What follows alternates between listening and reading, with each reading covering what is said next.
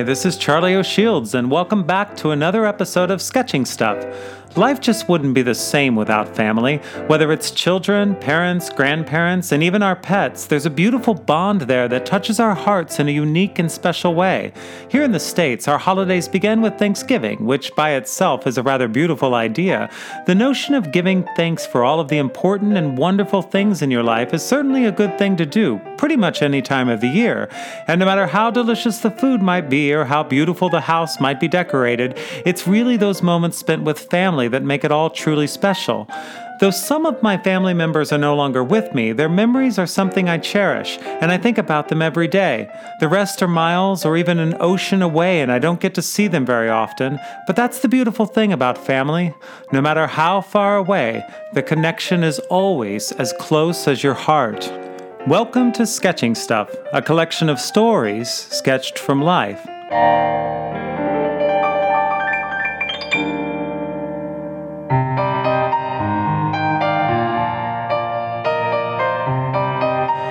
Where the Wildflowers Grow. When I was a kid, I would spend many days in the summer on my grandparents' farm. The days would often be so hot and bright that everything was almost burnished to a pure white in the glaring sun. The only thing you could spot were the various wildflowers growing alongside the gravel road. It was all very different from the manicured lawns and carefully placed flowers of the suburbs that I lived in. These flowers were dotted along the landscape at irregular intervals and yet seemed perfectly in place, nature's landscaping. I would pick a few and take them back to the farmhouse with me, a souvenir of found treasures plunked into a glass jar for safekeeping. My grandmother had names for all of them, names that didn't come out of books but were passed down through the generations, including some that couldn't be repeated in polite company today. She's no longer with us, but each time I see a collection of wildflowers, I still think of her to this day. It's funny that sometimes the memories we attach to people aren't always the obvious ones. My grandmother was far more known for her quilting, and I still have cherished blankets that she spent days carefully crafting.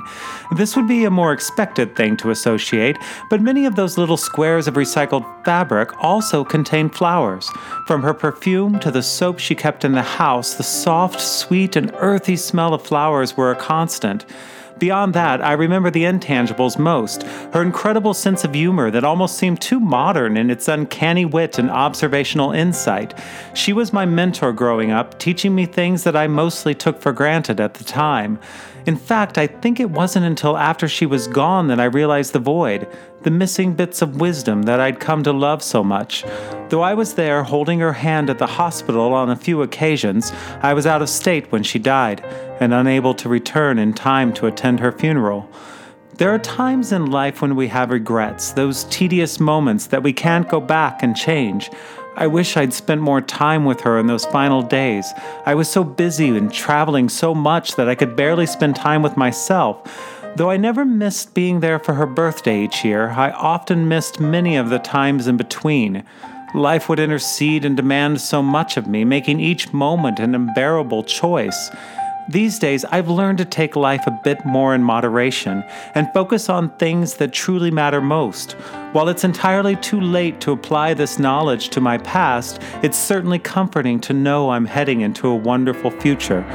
Perhaps that's why I tend to focus on bits of life that are often taken for granted, ridiculously simple memories that might be lost if not captured and shared. Moments that often aren't thrilling enough to demand a memory, but always demand a place in our hearts. I've not been to that old farm in years, but I'll always have the fondest of memories and continually long for those magical days spent where the wildflowers grow.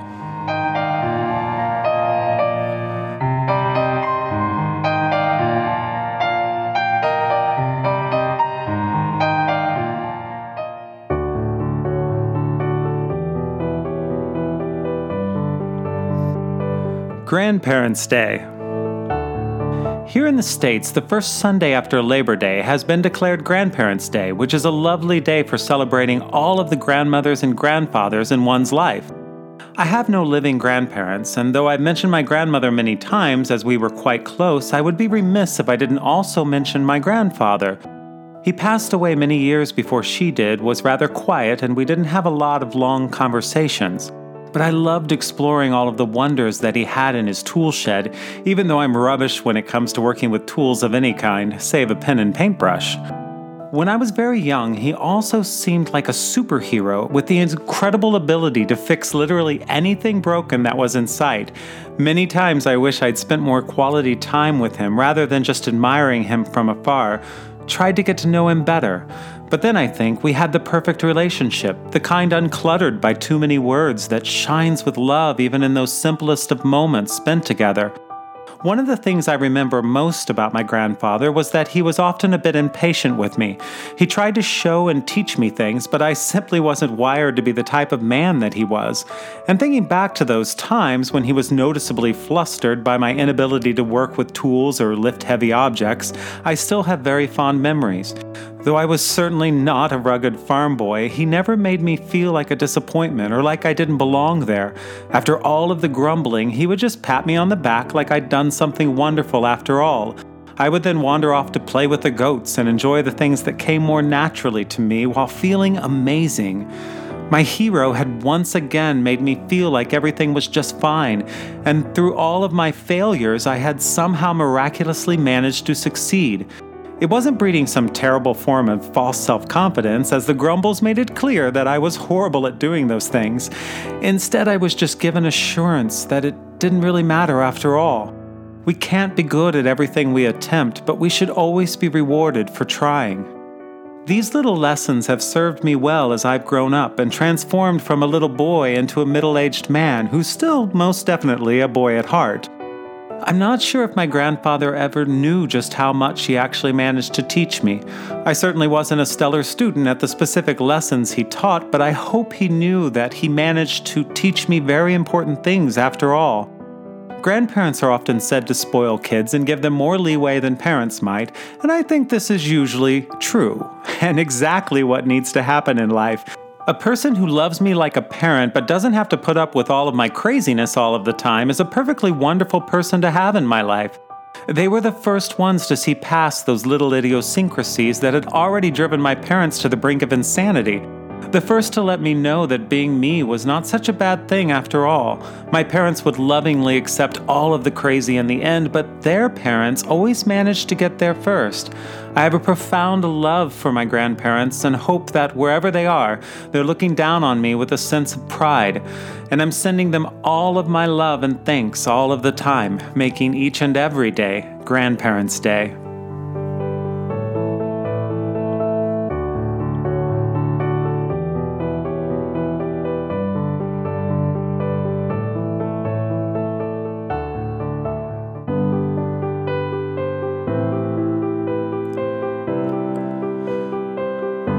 Thanksgiving in Paris. Though I love visiting our family in Paris and adore all of the wonderful French food there, one of the favored memories is a time we ended up returning there unexpectedly in November.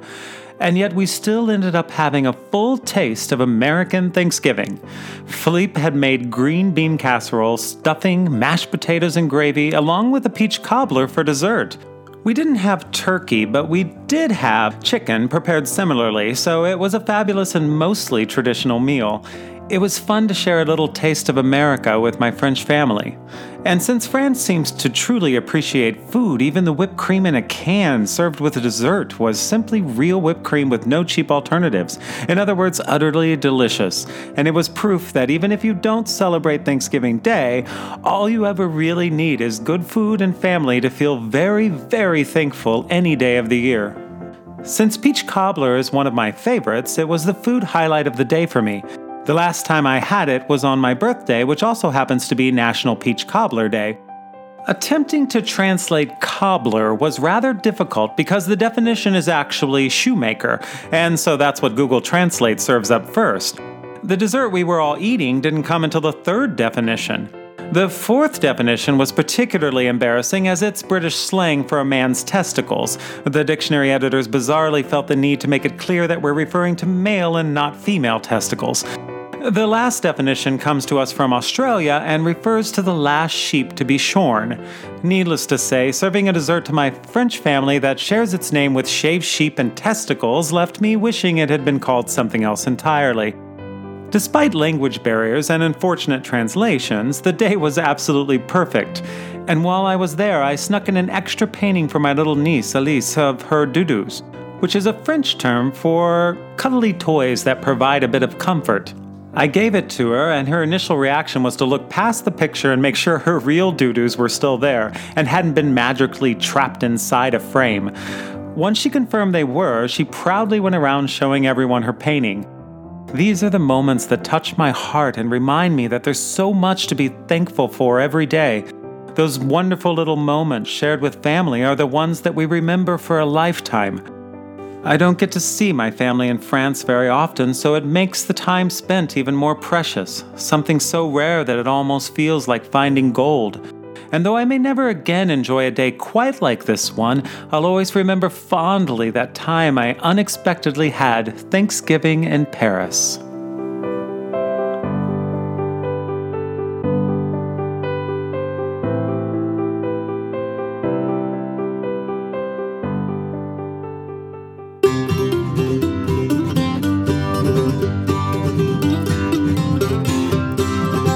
Country Music Day grab your boots and guitar and get ready to celebrate some country music.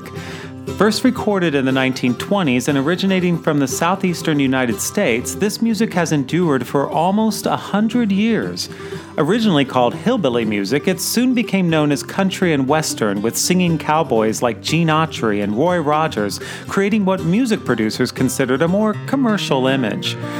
Versions such as country rock and country pop developed in the 60s in an attempt to compete with rock and roll. But apart from the appeal of country music is its ridiculous simplicity. It's music born on front porches when someone decided to pick up a guitar or banjo and simply sing whatever came to mind.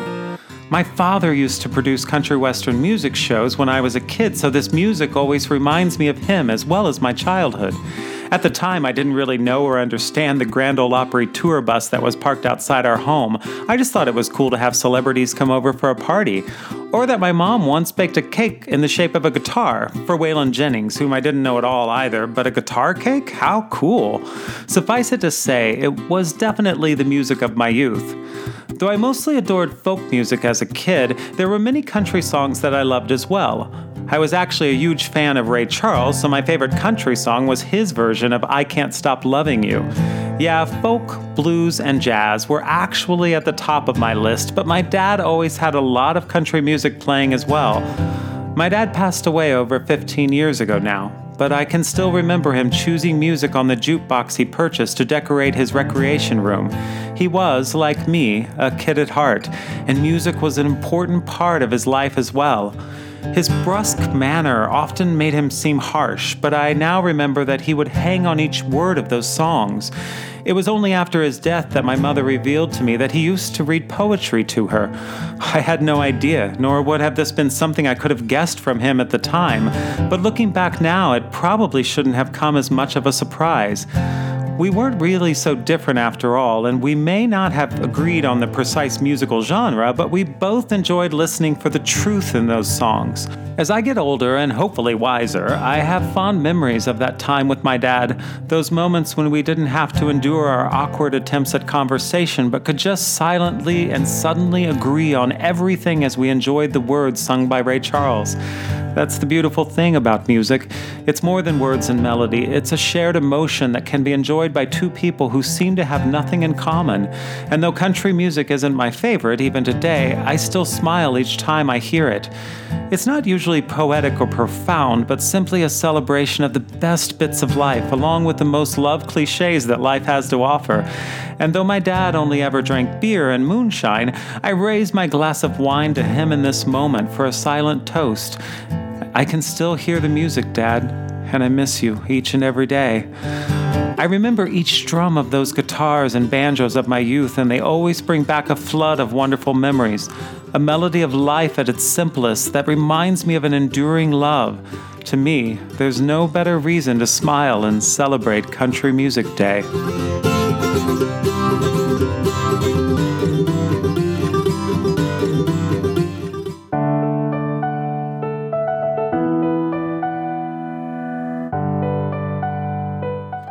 Kindness Day.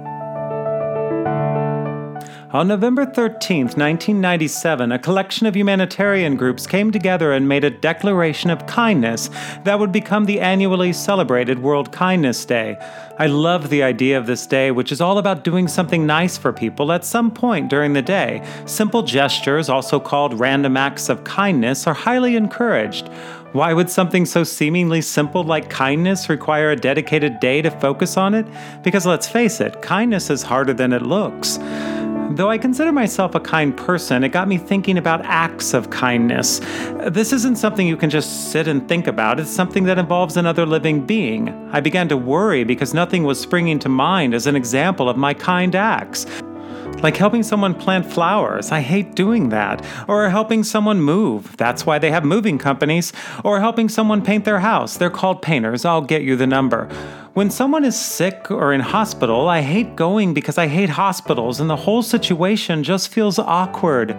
I'm horrible with knowing what to do or say and have no idea what kind of act I should be doing. I just want to leave. But then I remembered one trip to a hospital that I did take before my grandmother passed away. My grandmother was always a strong woman with an amazing sense of humor. When I arrived at the hospital and saw her, I was shocked to see a frail old woman in her 90s who seemed so scared. I panicked, wondering what the kind people would say or do in this situation. I should have brought flowers or a card or some lovely baked good or something, but I had nothing. Then I realized that being kind isn't done by following a list of social rules to be mimicked. It's not about doing something that would make me feel good. The whole point was this other person and making them feel like the world wasn't somehow different, even though they were now in a hospital bed. So I walked over to my grandmother and said, What the hell are they doing to you? You look like crap. The scared expression left her face, turning to surprise, and then she managed to laugh. I know, it's like they're trying to kill me or something, she said, to which we both laughed. I sat down next to her bed and grabbed her hand. Do you want me to kick their ass? Because I will. I wouldn't. And she knew it. I wasn't one of her ass kicking kin, but she smiled at the gesture and patted my hand. No, she said, I want you to sing something for me. You always had such a lovely voice. Then it was my turn to be surprised. I hadn't really known that was something she admired about me. By that point, my sister had entered the room and sat down in the chair in the corner, creating an audience of two. I didn't know what to say, much less to sing. I was the idiot who came without flowers. What do you want to hear? I asked, to which she replied, Just something pretty. And so I sang the first thing that came to mind, On the Street Where You Live, from My Fair Lady, because I'd used it once for an audition piece in my previous life and still remembered it.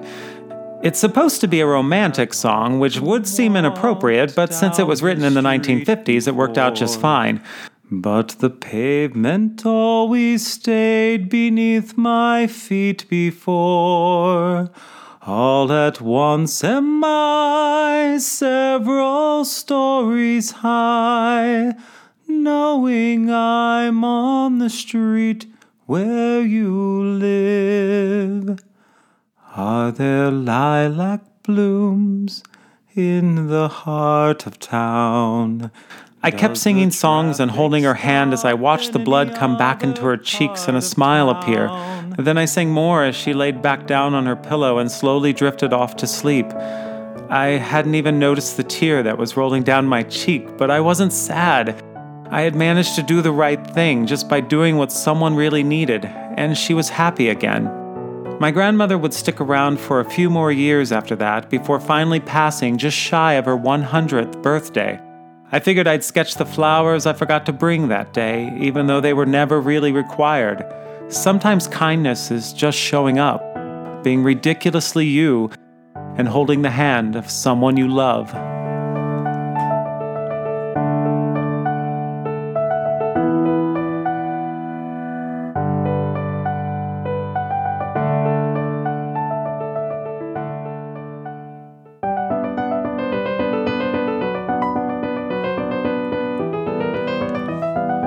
when he was a puppy.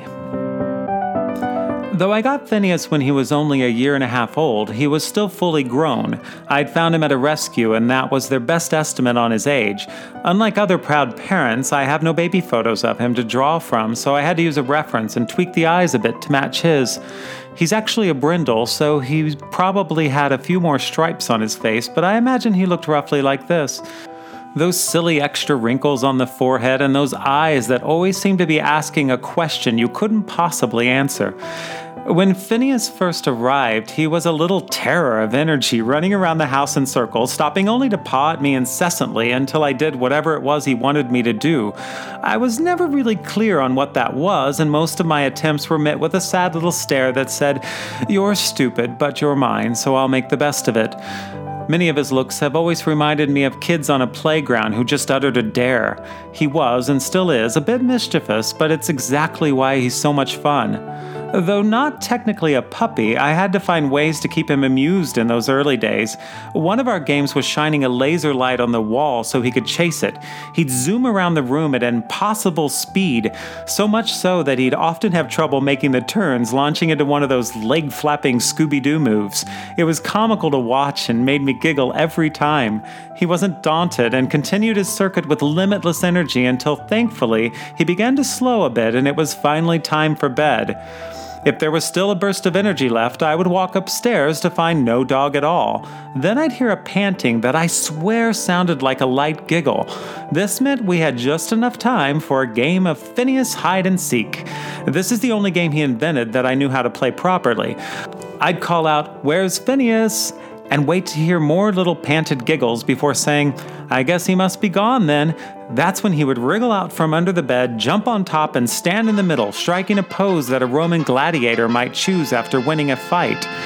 This morning, as he lay at the end of the bed, far older now and less inclined to race around the house, I felt a sense of pure happiness. His youthful panted giggles have been replaced with light snores, and each one makes me smile just the same. Though the tiniest bit of gray has shown up around his eyes, they are still the eyes that I fell in love with. Those quizzical orbs that look at each treat before it's eaten, though it's the same treat as the time before. The same eyes that shift and soften when he wants to be cuddled, but only for a few moments until a better offer comes along, or something outside the window seems more intriguing.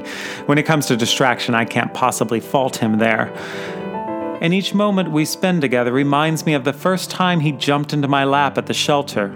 Of all of our differences, the one thing we had in common was a desire to be loved. And that's the deal we agreed to on that day.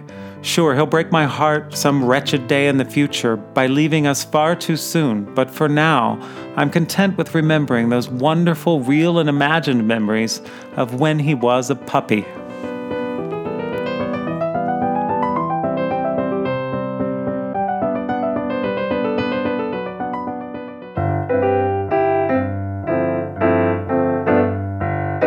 Thanks so much for listening to the Sketching Stuff podcast.